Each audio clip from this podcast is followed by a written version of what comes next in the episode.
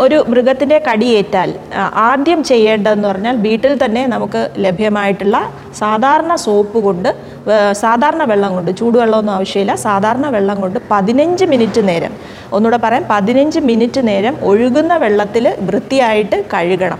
ഇതാണ് പ്രഥമ ശുശ്രൂഷ. ഇത് എത്രയും പെട്ടെന്ന് ചെയ്യണം. എൺപത് ശതമാനത്തോളം വൈറസും ഈ ഒരു പ്രക്രിയയിലൂടെ തന്നെ നശിച്ചു പോകും. വളരെ ലളിതമായ ഒരു പ്രക്രിയയാണ്. എത്രയും പെട്ടെന്ന് തന്നെ ഇത് ചെയ്യേണ്ടതാണ്.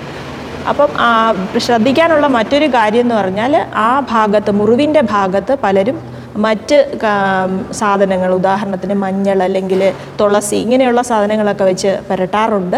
അപ്പോൾ അതിന്റെ ഒന്നും ഫലപ്രാപ്തിയെക്കുറിച്ച് പറയാൻ ഞാൻ ആളല്ല. പക്ഷെ അത് ചെയ്യാതിരിക്കുന്നതാണ് നല്ലത്. കാരണം മുറിവിലൂടെ അണുബാധ വളരെ പെട്ടെന്ന് സംഭവിക്കും. അതുകൊണ്ട് അത് ചെയ്യാതിരിക്കുന്നതാണ് നല്ലത്.